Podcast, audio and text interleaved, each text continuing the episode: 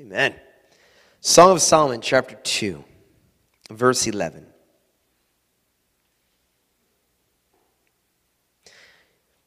So let's, let's go to verse 10. chapter 2, verse 10. My beloved spoke and said to me, Rise up, my love, my fair one, and come away. Right, this, this is the imagery of the bridegroom and the bride, us being the bride, and the Messiah being the bridegroom in, in many regards, right? So the voice of my beloved, uh, I'm sorry, my beloved spoke and said to me, Rise up, my love, my fair one, and come away. For lo, the winter is past, the rain is over and gone. The flowers appear on the earth. The time of singing has come, and the voice of the turtle dove is heard in our land. Right? There's a reason why many people have weddings in the spring and the summer, right? Not as crazy as Michelle and I getting married in a two foot snowstorm. Some of you remember that, right? Some of you got stuck in that two feet of snow. That was crazy. But anyhow, most people get married in the spring and summer, right? There's this, this symbol and there's, there's beauty, the cherry blossoms, right? In, in, in Israel, actually, it's about now where the, uh, the almond trees are starting to bloom, okay? And this is really, it's a time of romance. It's a time of life. It's a time of rebirth. It's a beautiful thing. And even this week, although we are much further north than Israel, you know, there's a little bit of a break, right? There, we had that 165 degree day, that 170 degree day, and now they're talking about snow again, right? But in like a lion, out like a lamb is the whole thing of March.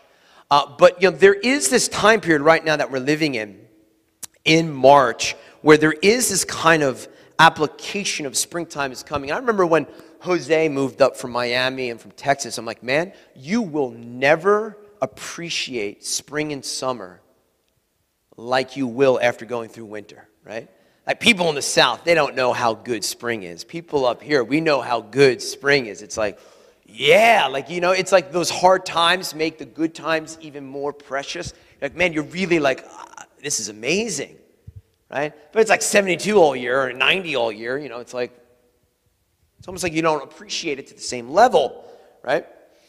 And so there's a concept really here in all of this.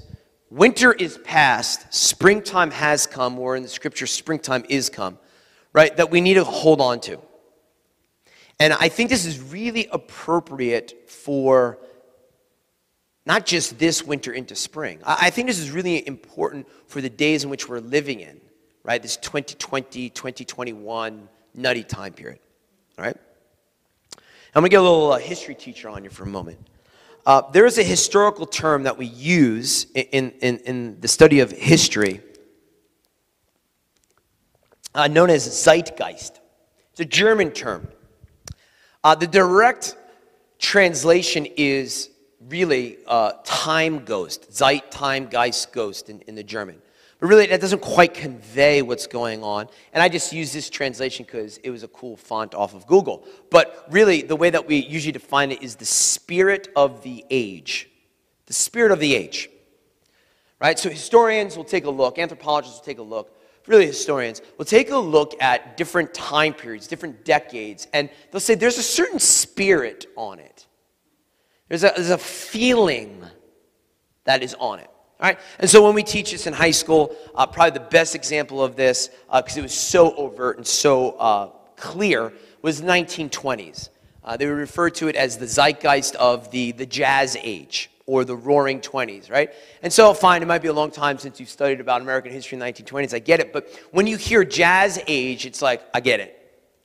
Yeah, there's jazz music, I get it, but it's more than that, right? There is a bounce to life. There is an excitement to life. There's a lot of, lot of movement. There's a lot of things going on. It's actually even like a cheery time. It's like a decade of partying that eventually leads to a crash, right? The Great Depression. But what we have here is like historians will take a look at this stuff, and it's very difficult. This is the hard part. When you're living in the time, it's hard to give the age a name. It's almost like you can't. It's like you have to be removed from it and then look into it, and then you can give it a name. Right? 1960s, they call it like the, this, the, the zeitgeist, the spirit of change. Like everything is changing. Culture is changing, law is changing, everything is changing. But you know, it beckons a question so, what is the zeitgeist now? 2020, 2021. I got some ideas, but I'm not going to mention it yet. Maybe I won't mention it all. But I got some feelings of what the historians will take a look at this time period and give it a name that will encompass and make us understand in a phrase what life was like.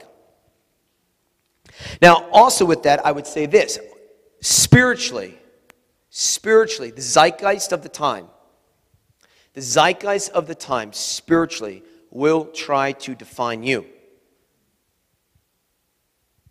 He'll try to rule you. He'll try to overcome you. This is deeper than what a cultural message. This is really a, spirit. Okay? And so, whatever time period you're living in, that, that culture, or rather, I want to go so far as to say that spirit of the age is going to try to make you to think that way, to be that way, and to rule over you so your mind, your thoughts, everything would just simply obey and submit to that zeitgeist, to that time period, and to that energy. I don't know if that makes sense or not, but for me, it does as a history teacher. And so 2020, 2021, right? I mean, obviously, I mean, I've mentioned this from the pulpit before. Um,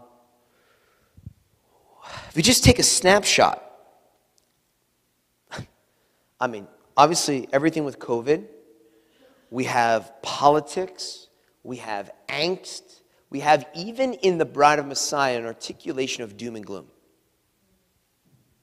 That's been my experience. A lot of people talking about like the doom and gloom and, and all this kind of stuff. And I just felt compelled by the Lord. It's like, man, look at the big picture and don't let the zeitgeist of the time try to leak in. Don't allow the political energy to leak in. Don't allow the pandemic and the concerns and the worries and all of the angst and all that leak into your spirit, man. You have a different spirit of the age. You have the spirit. But we really have to be like, man, everyone around me, everyone in a community, everyone in a workforce, and even maybe brothers and sisters are adopting a mentality that is a narrative of X. You know, the sky is falling, everything is nutty, this, that, and the other thing. And I'm like, I understand that. That's not my spirit. That's not my spirit. And I want to I want to say this because you know, man, here's the thing, you know, as things may be that way, we are supposed to be a representation of the spirit of a living God. Amen. And if we're doom and gloom, and if the sky is always falling, and you know, Mr. Government Man is coming to like lock us up or do this, that, and everything, or like whatever the narrative that you have decided to take on, people are not going to differentiate you from the rest of the world. The spirit that we carry is a different spirit. It speaks a better word. It's life giving. And if we allow the world's zeitgeist to start taking over us, and we step into that, people are going to be like, what is this? I mean, the first century, book of Acts, soon after. I mean, Rome is clamping down on this, this, this, this new expression of faith called Christianity. But the apostles are like, I don't live in that age. I set my eyes on things that are above set my eyes on the return of the Lord. And so, you know, I understand, you know, uh, my sermon times sometimes can be intense. Maybe you can even say heavy, I don't know. But maybe not. But I want to just give a clarification, you know, especially during the COVID season. Like, the, the, the intensity or whatever is not coming out of a place of pessimism. Like, when things get hard on earth, and when winter is here, springtime is come. Look, at this. Like the Song of, Sol- Song of Solomon, right? The, the winter is past. The springtime is come. Like this is a symbol in the scriptures that are showing us that no matter what is going on in the spirit, it is spring. No matter what is going on, it is spring. the beloved has come to you. And that's something that we'd have to uh, register. Josh, I don't know what's going on with the, uh, the computer, but.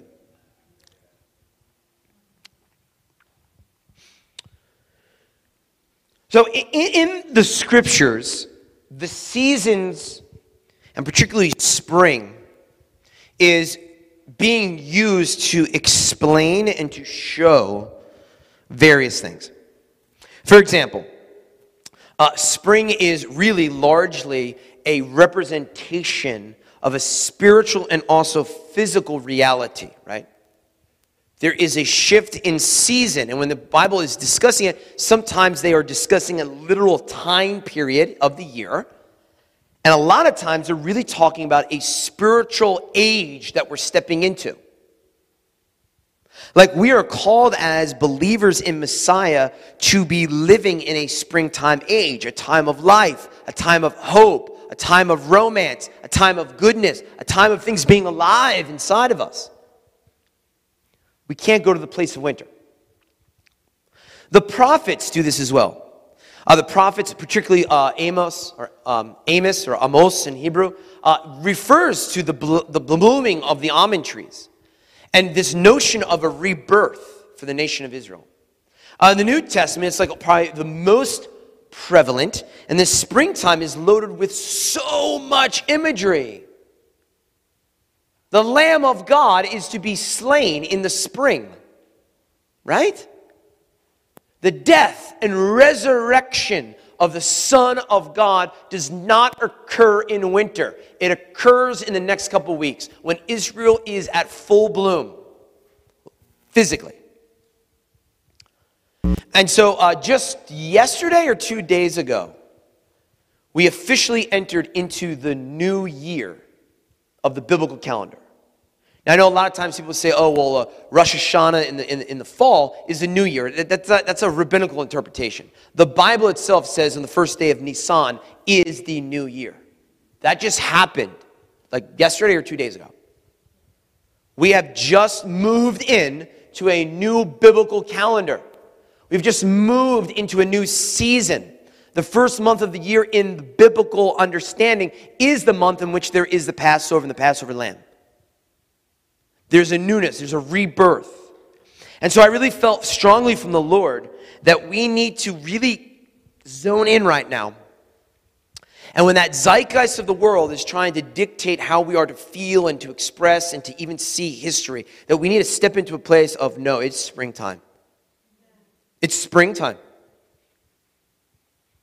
Spring is the time to plant seeds. Springtime is the, is the time of life. It's this time of, of giving birth. It's the time of water and the abundant blessings of water. And so, what is this springtime that the Bible is talking about? I mean, it's even what the prophets are talking about. It's what I'm talking about. It's really a way of reframing the paradigm and, the way in which we see things. Okay? So, what is the ultimate expression of the springtime that is referred to in the Song of Solomon? Let's, let's turn to 1 Thessalonians. 1 Thessalonians chapter 4. Come on, let's think about this. New Testament, paradigm, Passover lamb, life, resurrection. Song of Solomon, springtime, it is the coming together of the bridegroom and the bride. Right? The prophets, it's a time of rebirth, time of season of planting, time of getting busy, time of life being on planet Earth. Right? The lambs are born in the spring.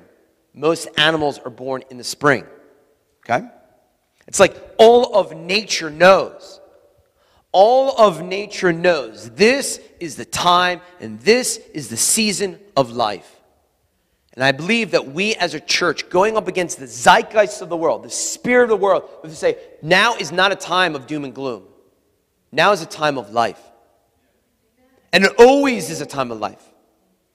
We are to live, I'm arguing, right? Not arguing, I'm trying to explain. We are to live because of the resurrection, because of Jesus. We're to live in a perpetual springtime. Doesn't matter how dark it is out there. It doesn't matter how cold and frigid it is. My beloved has said unto me, Arise and come away with me, my fair one. I want that to sink inside of your spirit today because you're going to leave in, in three hours. This is a joke. You're going to leave at some point. You're going to leave and you're going to go and you're going to do your thing. You're going to go to work tomorrow and it's going to be, oh my gosh, this, oh my gosh, that, I can't believe this. Oh, vaccine, no vaccine, oh, the government, oh, blah, blah, blah. Oh, and the news, the news this, blah, blah, blah, blah, oh my gosh. And it's going to be like, man, it's springtime. We refer to this in theological uh, circles as the blessed hope. The fact that we get to live in springtime is the, the, not a, the blessed hope. It's found all over scripture, but here we are, 1 Thessalonians chapter 4, verse 16. For the Lord himself will descend from heaven with a shout with the voice of an archangel and the trumpet of God, and the dead in Christ will rise first. Then we who are alive and remain shall be caught up together with them in the clouds to meet the Lord in the air, and thus we shall always be with the Lord. Therefore, comfort one another with these words. Now, this is in 2021. This is first century Roman Empire when the Romans don't like people like you and me. They don't like us. They're killing, no, I mean, they're killing us. They're crucifying us. They're sending us to the lions. Comfort one another with these words.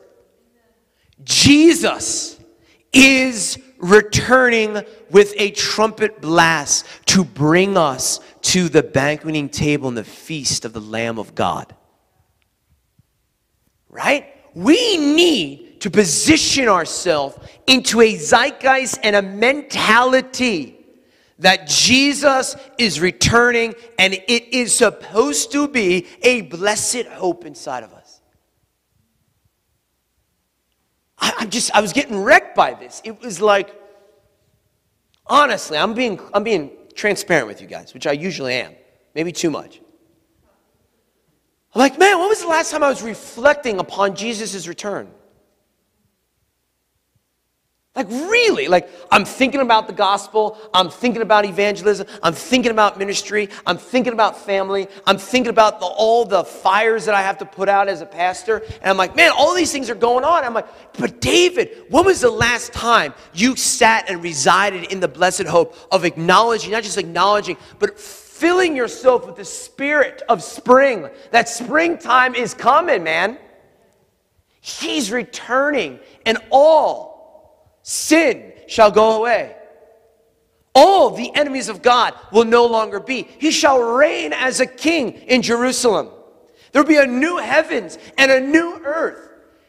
And all disease is gone, and all pain is gone. Everything will be pure and perfect, and the glory of his presence will, will actually be the sun and the moon there no longer will be a sun. His holiness and his righteousness and his beauty will illuminate the universe.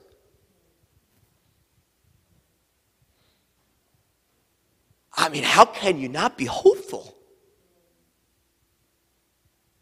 But if you adopt the zeitgeist of the world, uh,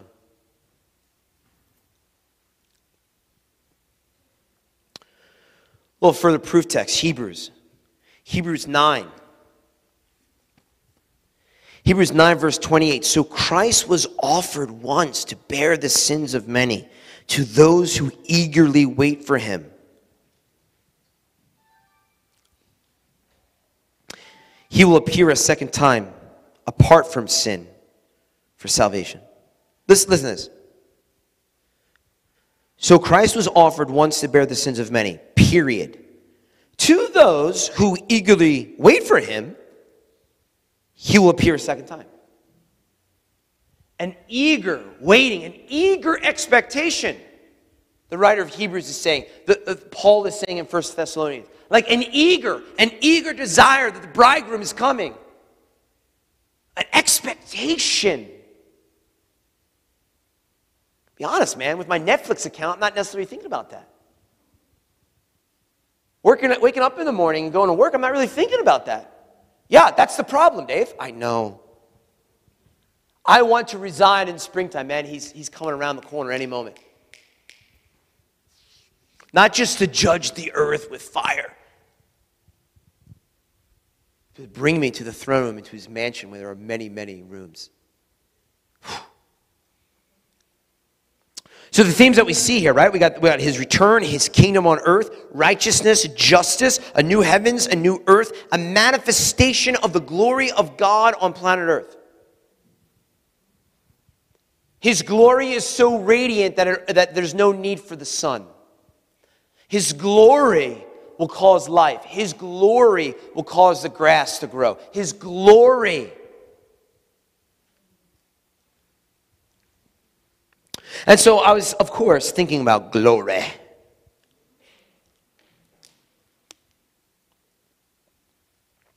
And um, let me explain the context for this. It's not hit play yet. Here is Dr. Martin Luther King Jr.'s final speech. It's crazy. It's just like I'm just gonna we're just gonna do like a two minutes of it. It's called I've Been to the Mountaintop. Now, this takes place April 3rd, 1968. And he's talking about the context, obviously civil rights. He says, We're going to continue to demonstrate peacefully. We're going to continue to use soul force, nonviolence, civil disobedience to bring forth change in America. He says, Look, I've been to the mountaintop, I've seen the promised land, but I don't think I'm going to get there but my children will. Right? It's very, very Moses, if you guys remember the story of Moses, right? Moses ascends, uh, was at uh, Mount Nebo. He looks into the promised land. The Lord says, You're not going to be able to enter, but your children will.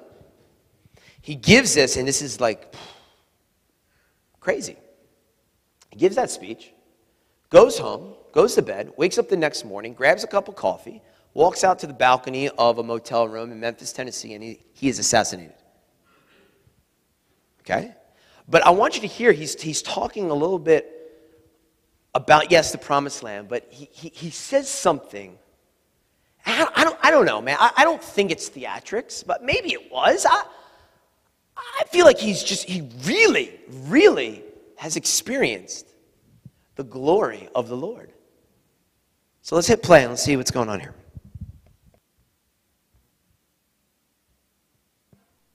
Say to America is be true to what you said on paper.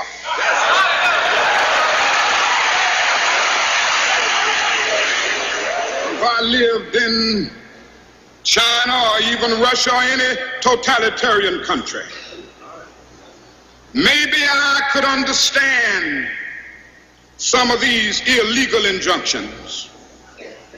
Maybe I could understand the denial of certain basic First Amendment privileges because they haven't committed themselves to that over there. But somewhere I read of the freedom of assembly. Somewhere I read of the freedom of speech. Somewhere I read of the freedom of press. Somewhere I read that the greatness of America is the right to protest far right.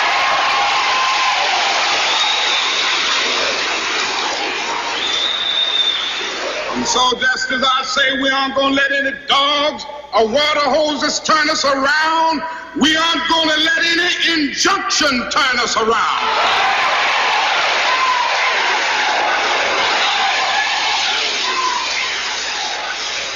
Well, I don't know what will happen now. We've got some difficult days ahead. But it really doesn't matter with me now because I've been to the mountaintop.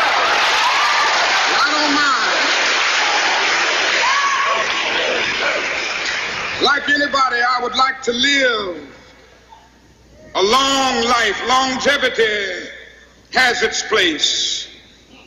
But I'm not concerned about that now. I just want to do God's will. And He's allowed me to go up to the mountain. And I've looked over and I've seen the promised land. I may not get there with you, but I want you to know tonight that we as a people will get to the promised land.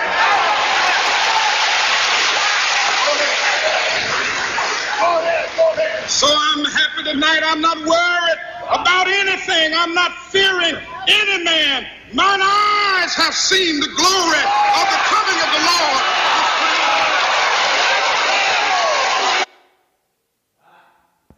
Woo! Uh,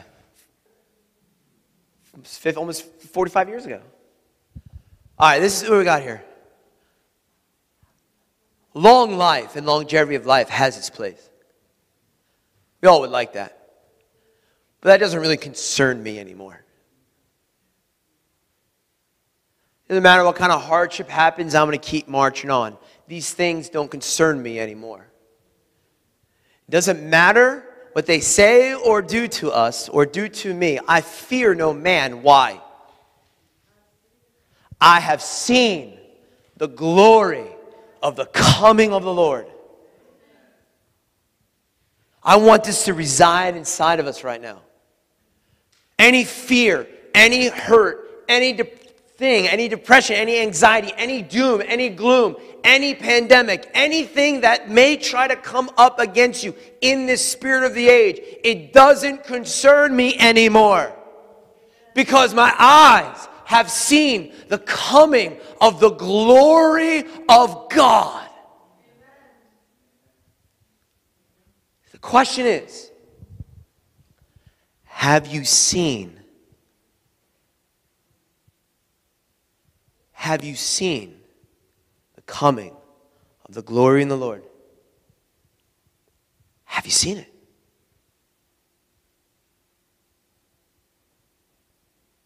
When did Moses see it? When he ascended a mountain. How did glory, how did Moses get to interact with the glory of the Lord? Exodus chapter 33, verse 18, he says, God, Yahweh, please, please show me your glory.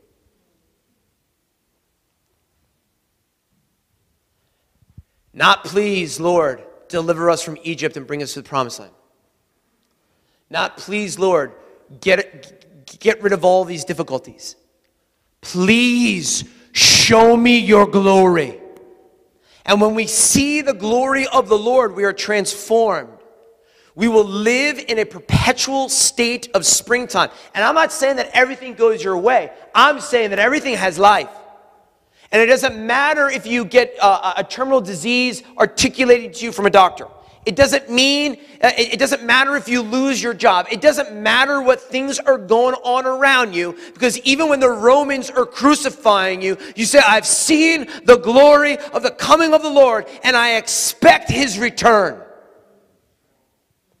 I want us and I want myself to be a person and a people to say, Lord, show me your glory. I want to see your glory on earth. And I want to experience your glory in the Spirit.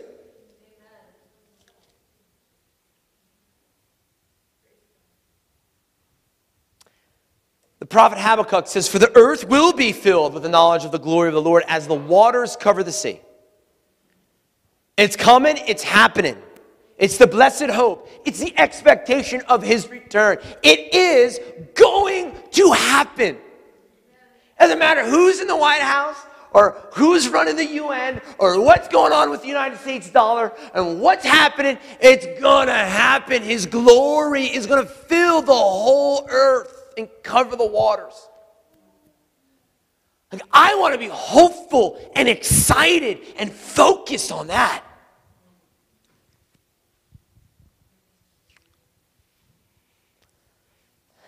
Now, what does the Spirit of Jesus have to say about these things? Right? Hebrews chapter 1. I guess I'll start in verse 1. God, who at various times and in various ways, Mario, if you can come on down, please. God, who at various times and in various ways spoke in time past to the fathers by the prophets, has in these last days spoken to us by his Son, whom he has appointed heir of all things, through whom also he made the worlds, who being in the brightness of his glory and the express image of his person, and upholding all things by the word of his power, when he had by himself purged our sins and sat down at the right hand of the majesty on high, having become so much better than the angels, as he has by inheritance obtained a more excellent name than they. The brightness of his glory and the express image of his person, upholding all the things by the word of his power, when? When he purged our sins His glory was made manifest, not just that, it upholds the world when He purged us from our sins. And so this raises a question, you know, what is glory? You know, glory, glory, hallelujah. You know, what is glory? All right, let's break it down a little bit. Starting to close up today. There's a couple different Hebrew words for glory. The, the first one is Shekinah. A lot of Americans like to say Shekinah, Shekinah glory. Right? Shekinah right? It's okay if you don't get it right, it's totally fine. But Shekinah, right? The Hebrew word, when we translate glory, Shekinah, is, is this it's a physical presence and manifestation of the Lord. Like it is the fire, it is the cloud of witness, okay? It's when the Lord shows up from the mountaintop and fills, right? Isaiah says he filled the whole the whole throne room of God with his robe or his glory. Okay? It's that physical nature. The other one, which a lot of you probably have heard of uh, potentially, is kavod. Kavod uh, is essentially, it means a weight, a heaviness, a holiness. You guys ever been in like deep worship, deep prayer, and you're just like, boom, like you just feel the weight and the presence of the Lord upon you. And this is coming in the Hebrew of kavod, of a weight and heaviness, showing a value of something.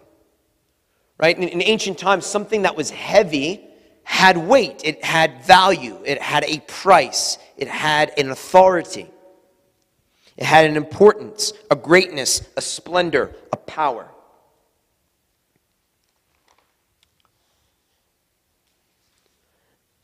And so let's, let's try to relate this glory concept in springtime to us. Hebrews chapter 10. This is going to stretch some of you. Hebrews chapter 2, verse 10.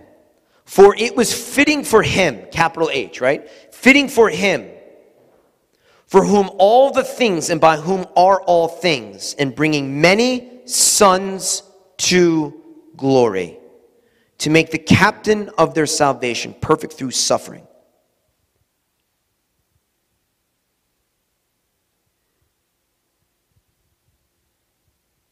Through the cross, through suffering, through transformation, He brings us to glory. He brings us to a place of holiness. He brings us to a place of weightiness. He brings us to a place of residing in His glory to show the whole earth. It's not enough to just be like, Lord, show me your glory from the mountaintop. We are supposed to be the express image of His glory to earth. This is clarifying even more in case you think I'm really getting crazy here. Romans chapter 8. Romans chapter 8, verse 18. Paul speaking here. For I consider that the sufferings of this present time, for I consider that the sufferings of this present time are not worthy to be compared with the glory which shall be revealed in us.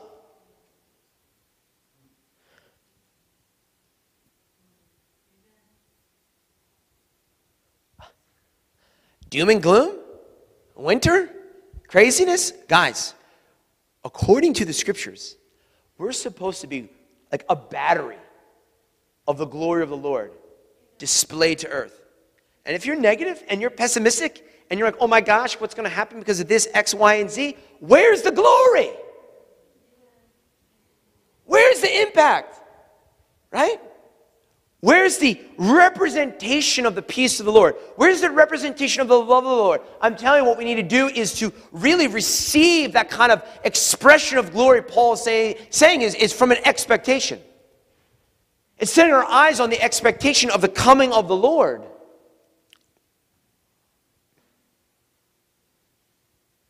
For, the earnest expectation of the creation eagerly waits for the revealing of the sons of God.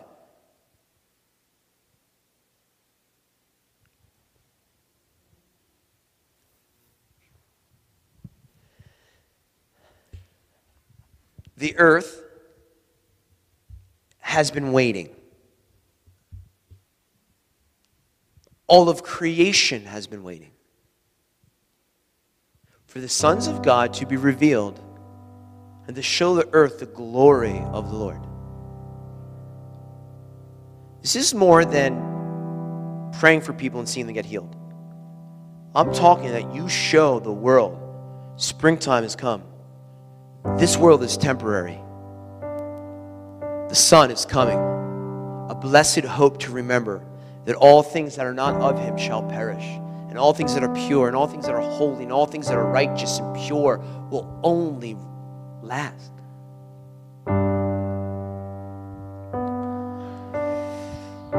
My eyes have seen the coming of the glory of the Lord Dr. King says, probably really quoting from the Battle Hymn of the Republic.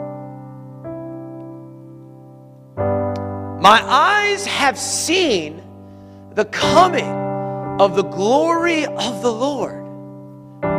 And so there's a realistic question of have you seen the glory? How do you know? I think scripture tells us. Now you can say you've seen the glory. Let's see how you act if you're marched to a crucifix. And we'll see if you got the glory. Some of us are so cranky because you have to wear a mask places. Now you complain about masks, no glory. Come on, go, go get marched to a crucifix and see if you display the glory of the Lord. He opened not his mouth like a lamb led to the slaughter. Father, forgive them, for they know not what they've done. Eli, Eli, lama sabachthani, my God, my God, why have you forsaken me? And he gave up his spirit so he could go three days in the belly of the earth. As Paul says, I want to know that.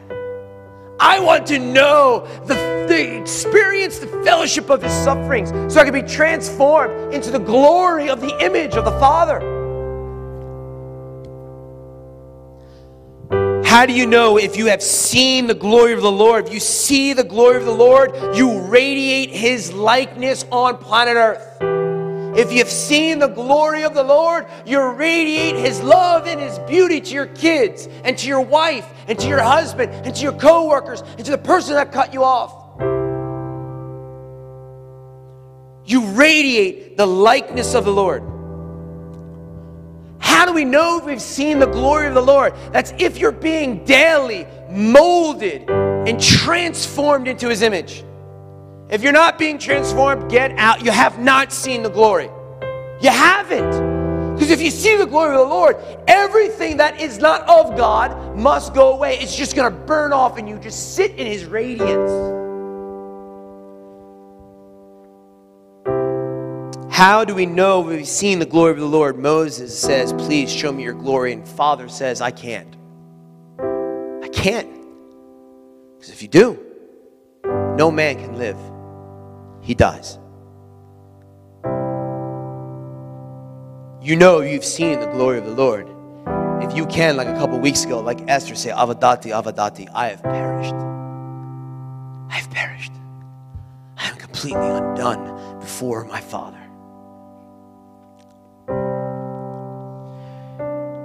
All probably know this one Isaiah chapter 6. In the year that King Uzziah died, I saw the Lord sitting on a throne high and lifted up, and the train of his robe filled the temple, his power, his glory. Above it stood seraphim. Each one had six wings. With two he covered his face, with two he covered his feet, with two he flew. And one cried to another and said, Holy, holy, holy is the Lord of hosts. The whole earth is full of his glory. And the posts of the door were shaken by the voice of him who cried out, and the house was filled with smoke. So I, Isaiah, said, Woe is me, woe is me, for I am undone, because I am a man of unclean lips.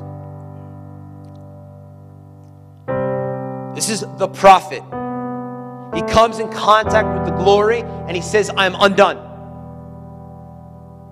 I'm undone. Undone in Hebrews the ma.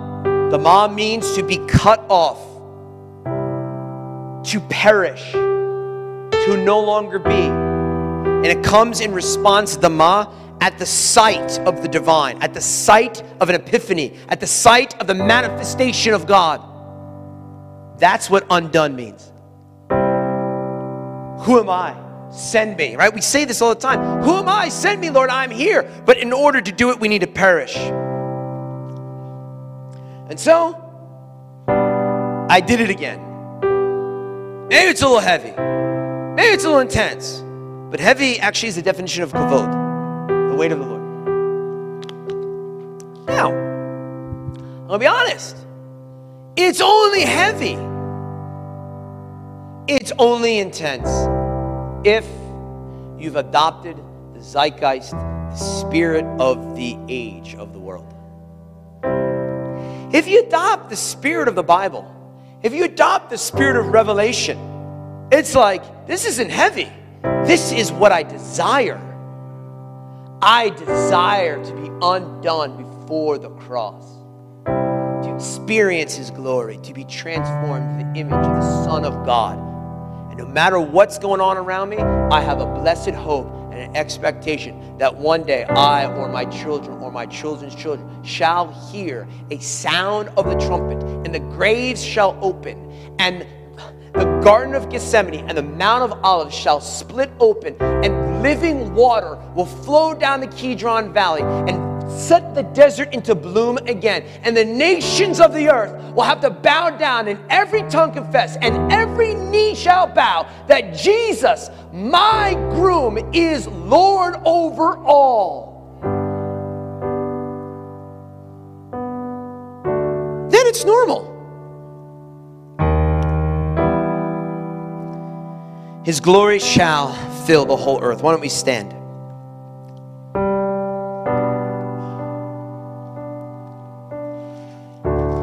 Come on, a little blessed hope, people. Matter what's going on, man, whether it's a depression, whether it's a Holocaust, whether it is persecution, whether it is, well, they just don't like the Christian narrative. Man, what a blessed hope, the coming of Jesus. Revelation chapter 1, verse 7, just so we have a little reminder, a little reminder of what's happening.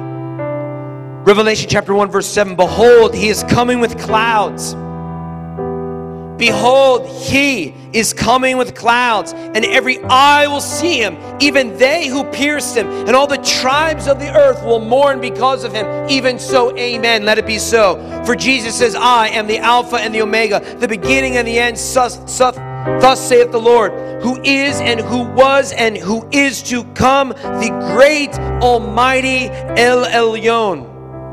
Revelation chapter 22, and he, this is John, and he showed me a pure river, a river of water of life, clear as crystal, proceeding from the throne of God and of the Lamb. And in the middle of the street, and on either side of the river, was the tree of life, which bore 12 fruits, each tree yielding its fruit every month. The leaves of the tree were for the healing of the nations.